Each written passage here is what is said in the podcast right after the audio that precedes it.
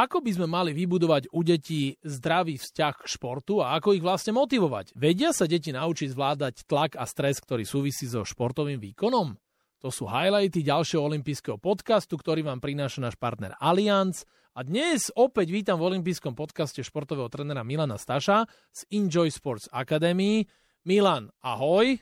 Ahoj, ďakujem veľmi pekne, som rád, že som tu opäť. No a toto je druhé pokračovanie podcastov Deti a pohyb a dnes sa pozrieme na tú mentálnu prípravu, ale aj na to, čo je vlastne také zásadné, že či sú deti motivované E, k športu. Čiže tým aj môžeme začínať. Motiváciou, ako môžeme my, rodičia alebo aj tréneri, pomôcť deťom vybudovať ten pozitívny vzťah k športu. To je podľa mňa najdôležitejšie. Určite áno a v podstate zase sa dostávame do nejakých takých viacerých oblastí. Asi tá najdôležitejšia je tá rodina, z ktorej tie detičky prichádzajú, kde v tom útlom veku a v tom rannom veku trávia najviac času. Poznám veľa rodín, niektoré sú úplne extrémne športové, a vedú detičky ku každému jednému športu. Potom máme rodiny, ktoré nejakým spôsobom z generácie na generáciu sa tomu športu nevenujú až tak. V podstate to funguje veľmi jednoducho, že tie detičky, čo vidia doma, tak si prinášajú potom ďalej do svojho budúcna. Veľmi, veľmi, veľmi by som chcel poprosiť všetkých rodičov, či už sú zo športovej rodiny alebo nie sú, aby nejakým spôsobom sa dostali k nejakým denným rutinám, aby tie detičky zapojili do akéhokoľvek pohybového mm, rozvoja, čiže vymyslíme si s nimi akékoľvek pohybové hry, nemusíme sa baviť o nejakých športoch, môžeme sa baviť, že naozaj si ideme len spoločne zacvičiť, nazvem to takto. Je to taký jeden výkričník, že pozor, je veľmi dôležité, či tie detičky len pozerajú na vás, ako cvičíte, alebo cvičíme spoločne. Je to úplne iné a ja som za, aby sme tie detičky ťahali do toho pohybu. Úplne chápem, ak sú rodičia, ktorí majú nejaké ciele, že naozaj sa pripravujú na mm, Ironmana napríklad, alebo na čokoľvek a chcú si odcvičiť tie svoje veci, aby naozaj sa zlepšovali, aby naozaj boli nejakým spôsobom že lepší. A viem pochopiť a aj rešpektovať, že tie detičky im ten tréningový program trošku možno narušia, ale stále sa dostávame na, na takú misku váh, že stále sú to naše deti vlastné, ktoré chceme vychovávať, preto ich máme. Chceme im dať úplne najviac zo seba, tak skúsme si nájsť aj len kratučké rutiny v, tých, v tom dennom harmonograme a poďme k tomu, aby sme s tými deťmi trávili ten pohybový čas. Áno, čiže byť vzorom, príkladom a robiť to spoločne. To je taká zásada. Určite áno. Potom ďalšia vec je, že už to robia tie deti, už majú ten pohyb, už majú tie športy a ako by sme sa mali k ním správať, nielen vy, tréneri, ale aj my, rodičia, aby sme mali taký ten zlatý stred. Vieš, že aby ich to bavilo, ale potom, aby bola aj tá výkonnosť. Nie, že lajdáčina na tréningoch. Určite. Zase sa dostávame k tomu, že k špecifikácii toho tréningu, a s akými detičkami pracujeme, či naozaj pracujeme v nejakom športovom klube, ak sa bavíme o tréneroch, alebo robíme nejakú takú všeobecnú pohybovú prípravu, ktorú napríklad robím aj ja,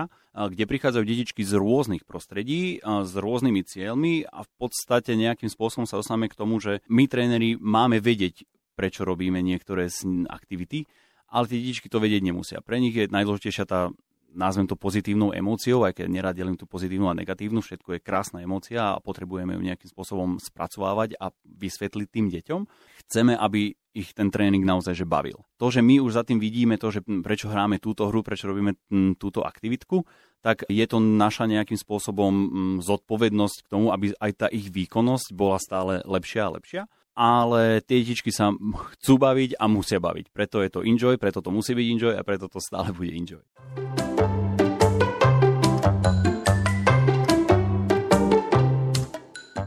Jedna vec je ich, ako hovoríme, že motivovať a potom s tou výkonnosťou súvisí aj ten tlak, aj stres, lebo samozrejme, že následuje aj sklamanie, lebo nie všetci mm-hmm. všetko zvládneme.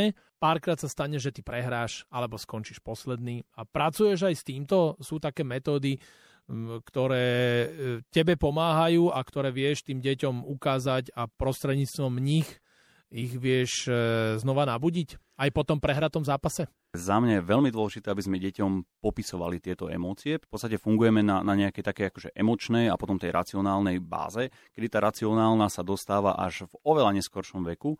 Čiže keď sa bavíme o detičkách, tak tá emócia je veľmi silná a oni ešte racionálne si úplne nevedia popísať alebo vysvetliť alebo odvodniť, prečo sa im deje to, čo sa im deje. A našou úlohou trénerov po prípade rodičov, ale keď sa bavíme o tréningovom procese, tak trénerov alebo mentálnych kaučov, je to, aby sme nejakým spôsobom im tie emócie popisovali, aby sme im to vysvetľovali a aby sme im možno dávali maličký návod k tomu, ako s touto emóciou pracovať, čo nám ukazuje, čo nám hovorí mm, o sebe samých, čo nám hovorí možno o týme, čo nám hovorí o tom procese a ja stále hovorím, že každá emócia je len dobrá, alebo tá taká, ktorá nám niečo dá, ktorá nás niečo naučí. A presne to, že tie detičky sú v dnešnej dobe pod veľkým tlakom. Vnímam to na deťoch, s ktorými pracujem, vnímam to skrz trénerov, s ktorými sme v kontakte, s ktorými komunikujeme na rôznych e, seminároch, workshopoch kdekoľvek po svete. A ja stále hovorím, že mohli by sme, alebo bol by som veľmi rád, ak by sme nejakým spôsobom ten, tie, tie výsledky a ten naozaj výkon, že máme nejaké tabulky a chceme sa porovnávať s inými týmami, by sme si to mohli nechať na neskôr.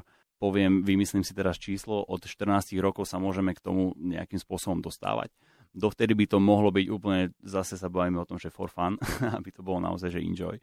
Ale sme v dobe, kedy, kedy už aj maličké detičky súťažia a tie deti si ten výsledok aj tak budú počítať, ale to je v poriadku.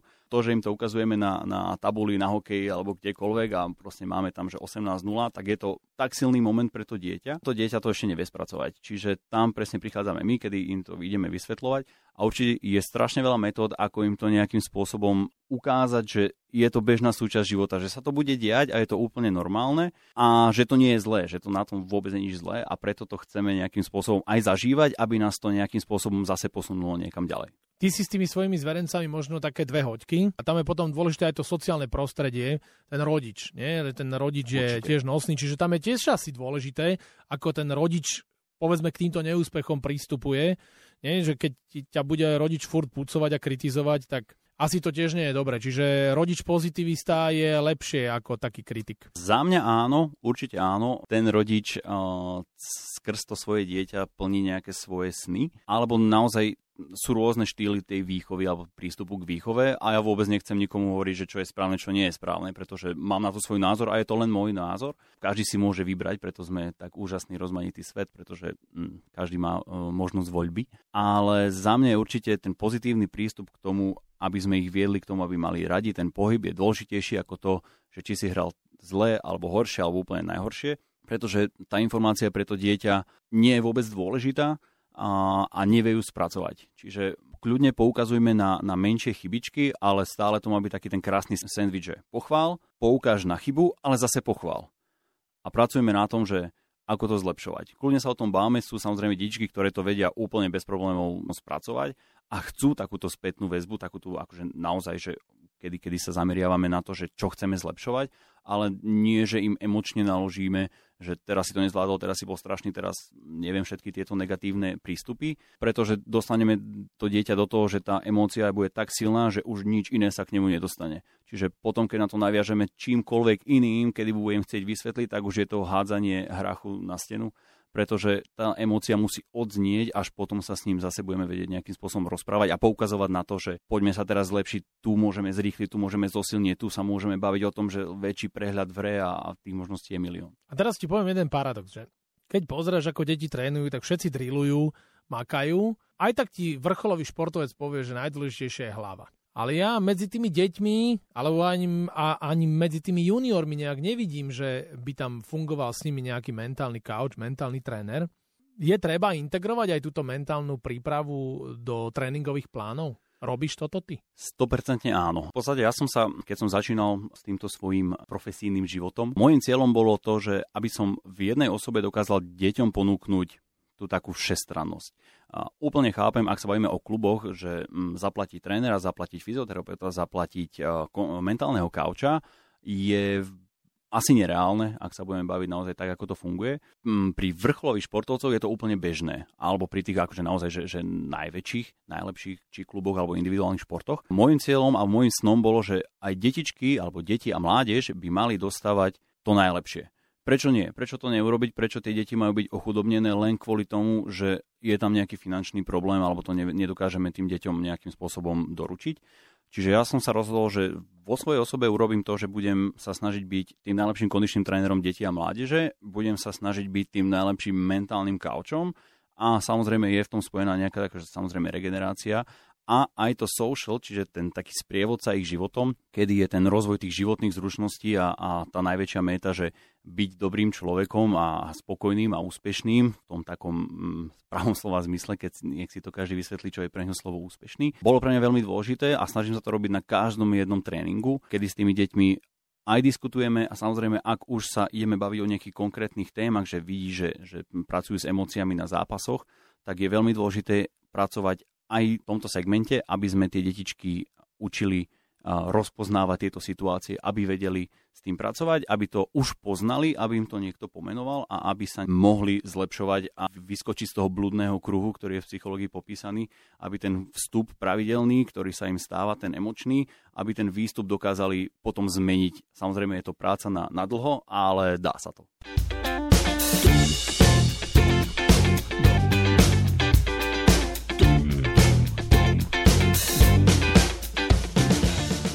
A pristupuješ ty individuálne k tým svojim zverencom a k tým svojim deckám, že niekto je taký, že potrebuje nad sebou stále ten bič, niekto je utiahnutejší na neho, keď raz zakričíš, tak už ti ani nepríde na tréning, ten skôr potrebuje ten cukor. Máš aj takýto individuálny prístup? Vnímaš to, lebo čo hovoríš o tej pluralite, teraz tie deti sú také rôznorodé a také iné? Ja stále hovorím, že deti sú rovnaké, také ako boli, samozrejme majú to trošičku a o dosť ťažšie v tejto dobe, o to viac práce, v úvodzovkách práce pre nás, či rodičov alebo trénerov.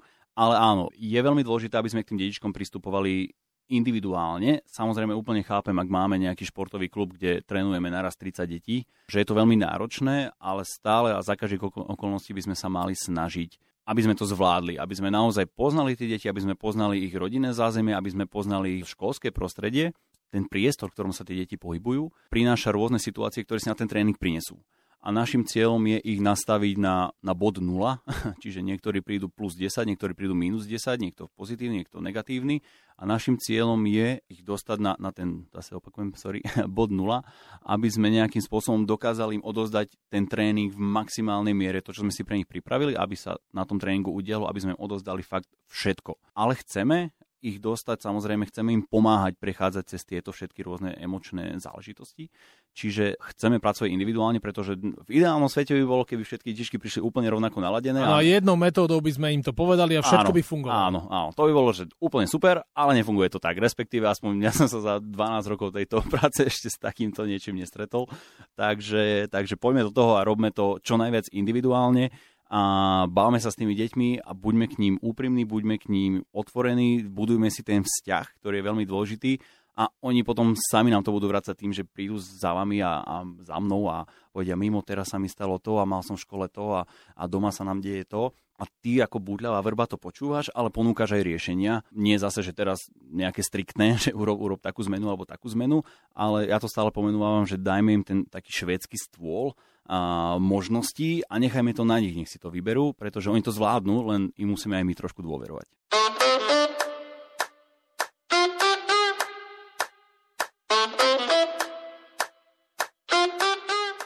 A z našeho švedského stola teraz e, vyťahneme opäť naše tradičné dve rubriky. Tento olimpijský podcast vám prináša náš partner Allianz.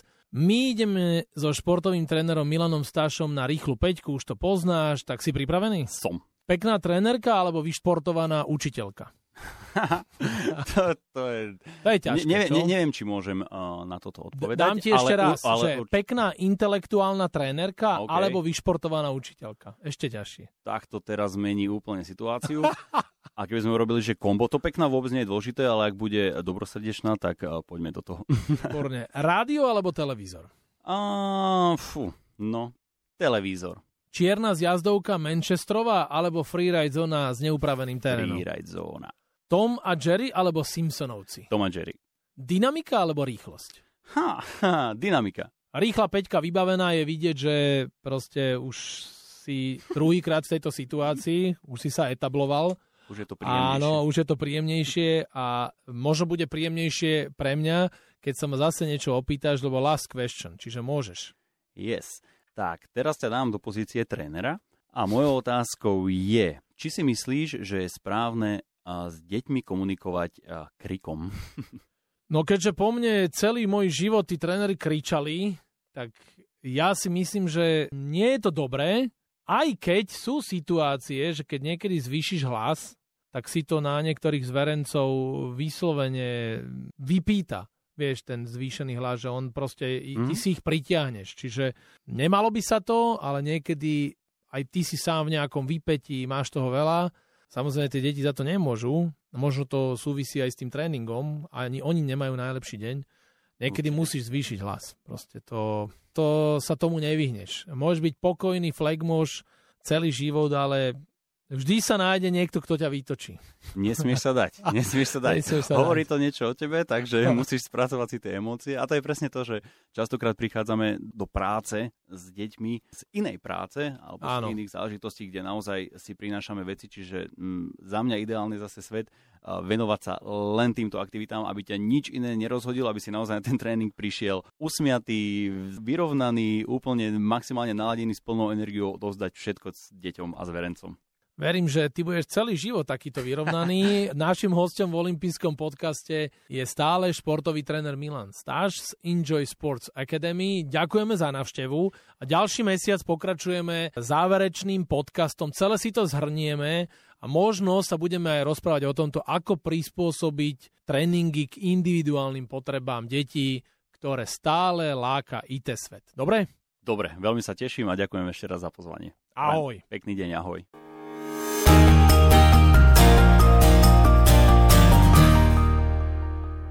Tak dúfam, že sa vám tento olimpijský podcast páčil. Prihláste sa na jeho odoberanie vo svojej mobilnej podcastovej aplikácii na platformách Google Podcasty, Apple Podcasty a Spotify. Všetky olympijské podcasty nájdete aj na www.olympic.sk lomka podcasty. Teším sa na vás v ďalšom podcaste, pozdravuje Tomáčo, prajem všetko dobré, športu zdar, počúvajte nás aj naďalej. Exkluzívny partner olympijského podcastu je Typos. Generálni partneri 4F a Toyota.